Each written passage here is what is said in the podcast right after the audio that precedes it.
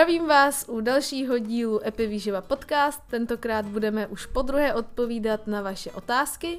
Dnes máme pro vás čtyři otázky. S Blankou na to teď skočíme a rychle vám odpovíme. Prosím o radu. Pětiletá vnučka chodí do školky, kde se objevily neštovice.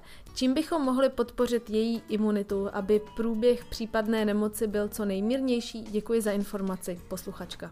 Um, co se týče takové obecné podpory imunity, tak u dětí, které jsou nějak jako zdravé, netrpí žádným chronickým problémem, uh, tak tam úplně já nejsem příznivcem toho, aby se do těch dětí spaly e, nějaké doplňky stravy horem dolem s výjimkou dvou věcí, což je omega-3 a vitamin D3, protože to jsou věci, které ty děti potřebují a z potravinových zdrojů je nedostanou většinou, protože třeba tolik ryb obvykle nejíme, abychom saturovali tu potřebu omega-3.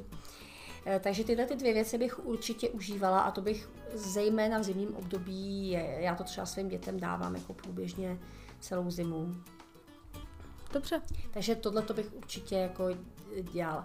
Už v momentě, kdy ty neštovice tam řádějí, e, tak je možný třeba přitvrdit a na nějakou omezenou dobu nasadit třeba kolostrum nebo nějaký beta-glukany ale jako spíš u dětí, u kterých víme, že tu imunitu nemají nějak moc dobrou. E, vitamin C obecně proti virovou imunitu, tam je skvěle, skvěle působí vitamin C v kombinaci se zinkem.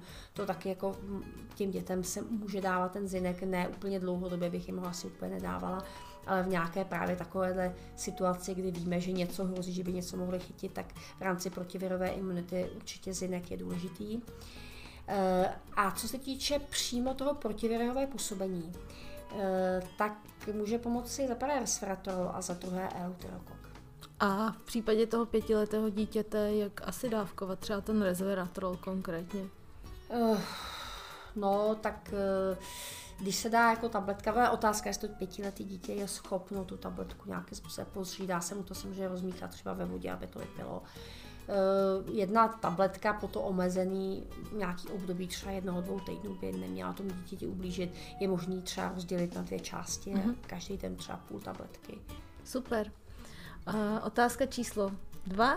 Dobrý den, mám dotaz. Můžu brát šafrán, i když beru antidepresiva Olvexia a Atarax? Děkuji.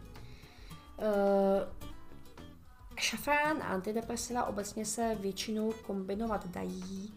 Uh, naopak vlastně to zlepšuje i většinou tu funkci těch antidepresiva, prostě působí lépe, obvykle stačí menší třeba dávka. Mm-hmm. Takže je to, je to vhodný, ale uh, Atarax, pozor, Atarax není antidepresivum, Atarax je spíš antixiolitikum, čili lék proti úzkosti, uh, který je výrazně tlumivý.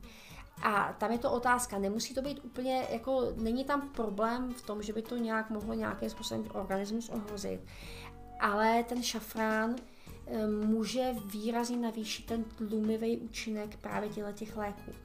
Eh, takže určitě, eh, určitě to nekombinovat přes den. Mm-hmm. Spíš, když už, tak ten šafrán si třeba s tím letím dá, dát na večer, kdy ta tlumivá funkce by nemusela až tak vadit, ale chce to vyzkoušet, protože je možný, že pak se člověk nebude schopen jako ráno normálně probudit a začít fungovat. Takže s těma antidepresivama to úplně vadit nemusí, nemělo by, ale s tím Ataraxem bych to úplně jako nedoporučovala, je to potřeba vyzkoušet, jestli to nebude dělat problém. A co se týče depresí, tak ještě další věc, která se dá výborně v, eh, kombinovat s antidepresivama a pomáhá to opět snižovat jejich dávkování, je ginkgo biloba. Mm-hmm. Tak děkujeme za odpověď. Dobrý den, je mi přes 50 a od mládí mám žaludeční potíže. Špatně se mi uzavírá jícnová záklopka a žaludeční šťávy mi způsobují pocit knedlíku v krku a neustále hleny v krku. Helicit nějak nepomáhá, děkuji za odpověď. Uh, Tohle je jako velice obtížně léčitelný problém, ten takzvaný reflux, kdy se ty žaludeční šťávy vracejí do toho jícnu. Eh, jednak je to, nejde jenom o to, že je to nepříjemné, ale má, může to mít, jako, pokud to drží dlouhodobě, tak to má jako dale, daleko sáhlé účinko na, účinky na zdraví, může to třeba zvýšit riziko rakoviny jícnu, eh, může to poškozovat i dokonce plíce. Jo. Takže ten reflux je třeba řešit, ale je to jako velice, velice obtížné. Je tam potřeba jako upravit především životosprávu. Jsou tam potraviny, které vyloženě by člověk konzumovat neměl, protože to jako, jakoby oslabuje ten jícnový svěrač a zintenzivňuje to problémy. E, kromě kořeněných jídel tam patří třeba alkohol, e, patří tam kofein, čokoláda, e, potraviny s vysokým podílem tuku, takže to jsou takové věci. A z bylinek máta. Tak to vlastně máta dost často jako doporučuje na pálení žáhy a na různé žaludeční problémy, ale v případě právě to, tohoto problému bychom se jí měli vyhnout, protože právě jako snižuje napětí toho jícnového svěrače a zhoršuje ty problémy. Děkuji. Obecně platí jíst v malých dávkách,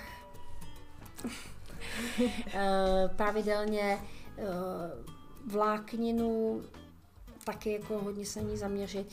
Nemusí dost dobře dělat ani, ani jakoby větší dávky cukru, naopak bílkoviny, pokud jíme dost bílkovin, tak to může tu funkci toho svěrače posilovat.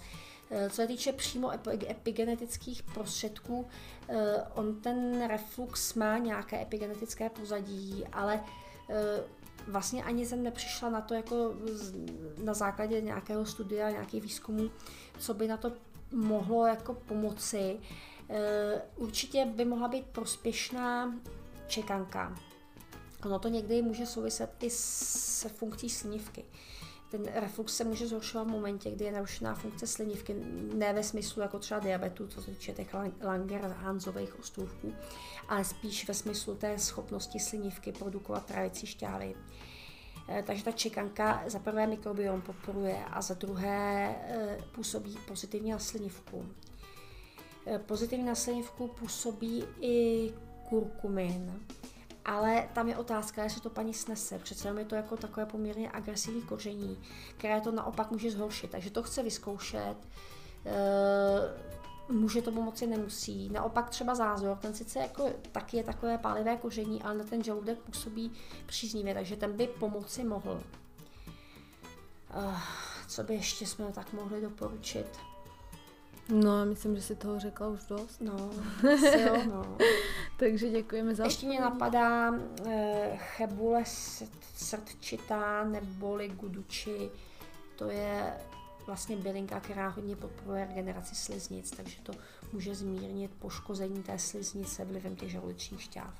Tak, teď děkujeme za odpověď. Uh, co bych měla užívat, když se chci zlepšit v lezení? Pisatelka neuvedla věk, takže můžeme to třeba rozdělit dívky do 18 let, dívky 20 až 30 let, dívky 30 plus. Co se týče té první věkové skupiny, kterou mm-hmm. jsem mhm. jmenovala, tak ať už se to bude týkat dívek nebo chlapců, eh, tak tam bych to vůbec neřešila. Mm-hmm. Ono, aby, abych to nějak jakoby zdůvodnila, eh, když se chceš zlepšit v jakémkoliv sportu, tak musíš tělu dávat nějaké stresující podněty a to tělo se na ty podněty adaptuje. Ale to tělo má jakousi omezenou kapacitu na to, aby se adaptovalo. A čím specifičtější je to podnět, tak tím platí, že by měl přicházet v pozdějším věku.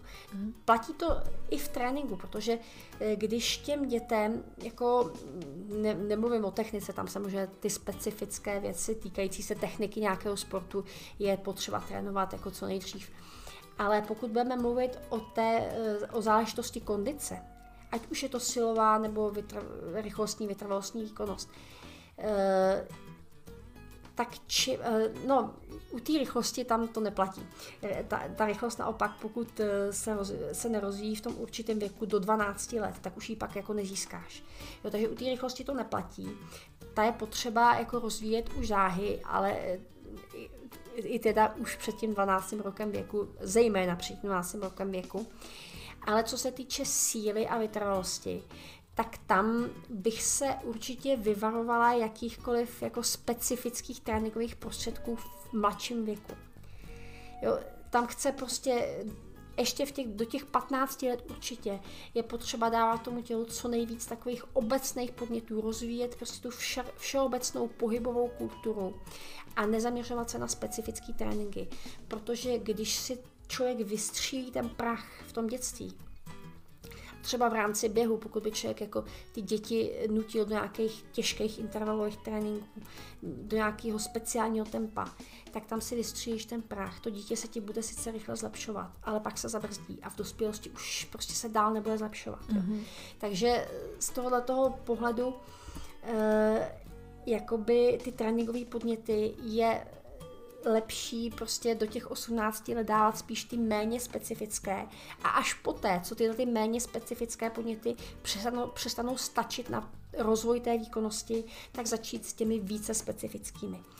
A Doplňky stravy e, můžou obecně zvyšovat sportovní výkonnost poměrně jako slušným způsobem, ale je to zase další věc, která je navíc. Je to prostě v momentě, když už seš na nějaký hraně, kdy už ti třeba ten trénink nestačí, tak nějaký ty epigeneticky působící doplňky stravy ti to tělo nabudějí a pomůžou ti zase se dostat ještě o ten maličký kousek víš, protože když už seš na nějaký úrovni, tak tu výkonnost posouváš o maličký kousíčky a i na ty maličký kousíčky musíš vynaložit obrovský úsilí. Takže opět, když eh, jako těma těma věcma budeš šládovat dítě, tak si zase vystřílíš ten prach. Mm-hmm. A pak v momentě, kdy už opravdu budeš potřebovat něco, co ti posune o ten maličký kousíček, tak tady to už nebude fungovat tak dobře. Takže do těch 18 let bych eh, jako doplňky stravy na podporu výkonnosti vůbec neřešila. Jasně, 20 až 30? Um, ehm, je celá řada látek, které můžou pomoci, jak co se týče silový, tak i vytrvalostní výkonnosti. Když to vezmeme obecně, nebudeme se zaměřovat na to mm-hmm. lezení. To lezení samozřejmě potřebuješ hlavně tu sílu, po případě silovou vytrvalost, pokud lezeš jako nějaký ty další štreky na obtížnost. Mm-hmm. Jo. Eh, takže tam podpor, pod, pod, potřebuješ i tu vytrvalost. Jo, to tam nebylo vlastně uvedený, jestli je to na horách lezení, nebo jestli to je na umělé stěně, ale dejme tomu. Tak jako pokud je to sport, tak eh, jako když, když chce zlepšovat jako nějakou výkonnost, tak jsem předpokládala, že je to jako sportovní lezení, což mm-hmm, je spíš jasně. jako ta stěna, že jo. Ale e, i na té stěně tam jako pokud lezeš nějaký jakoby dlo, vysoký jako cesty na těch skalách, tak tam jako už ta vytrvalost je zcela zásadní schopnost, že jo a silová vytrvalost, ale e, pokud lezeš na té stěně, tak tam je primární ta síla plus při těch při lezení na obtížnost pak už je ta vytrvalost. E, takže těch věcí, které můžou pomoci, je celá řada. Granátové jablko, astaxantin, resveratrol, omega-3, e, Kvercetin? Kvercetin určitě, to je jak, jak na sílu, tak na vytrvalost. Astaxantin je výborný na obojí, jak na sílu, tak na vytrvalost. To bude stačit. No, Mám pocit, že jsme i, už věnovali i nějaký podcast speciálně s To jsme měli věk. úplně ten první, kdy jsme dělali o sportu vlastně. Takže úplně. doporučuji. Takže poslechněte si první díl s Blankou. A, a ještě 30 plus tam bylo. uh, tam je to v podstatě o tom samým, eh, Akorát eh, potom třeba to 30 plus není až tak velký rozdíl 20 plus, ale potom těch 40 plus už je potřeba hodně dbát na tu hormonální, pod, na podporu toho hormonálního systému. To znamená u chlapů na úbytek testosteronu, který už po té 40 začíná jako být hodně znát. Takže granátové jablko. Granátové jablko, kolous forskoli, zinek, e, maralý kořen. Uh-huh. A u žen? E, u žen v podstatě mm, to jsou pak ty fytoestrogeny, to znamená genistein, resveratrol, e, Můžeme Ale EGCG? EGCG v podstatě funguje napříč jako věkovými kategoriemi. To ale... právě říká, že super pro veteránský sportovce. Ono je, protože ono působí na ty, na ty systémy toho stárnutí. Ono EGCG je jedno z těch věcí, které zpomalou stárnutí, což platí i pro resveratrol.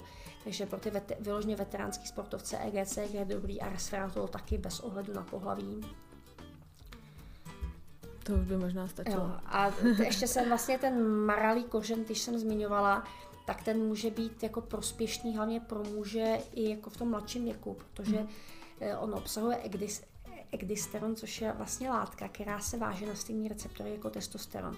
Momentálně povolený, ale je to v hledáčku antidopingové agentury, mm-hmm. takže je klidně možný, že brzo se ten maral nebo e, e, ten egdisteron eh, se, ob, se ocitne na seznamu zakázaných látek. Takže, ale momentálně v tomto, v této chvíli myslím si, že to ještě jako je povolený. Super. A může to právě podpořit všechno to, co chceme po testosteronu, tak to může podpořit právě ten marál, popřípadě i suma taky obsahuje existent. Super, Blani, děkuji za odpovědi. Děkujeme vám, posluchači, že jste nám poslali otázky. Uh, mějte se krásně, přejeme vám krásný den a od mikrofonu se loučí Blanka, ahoj. a Petra Eliášová.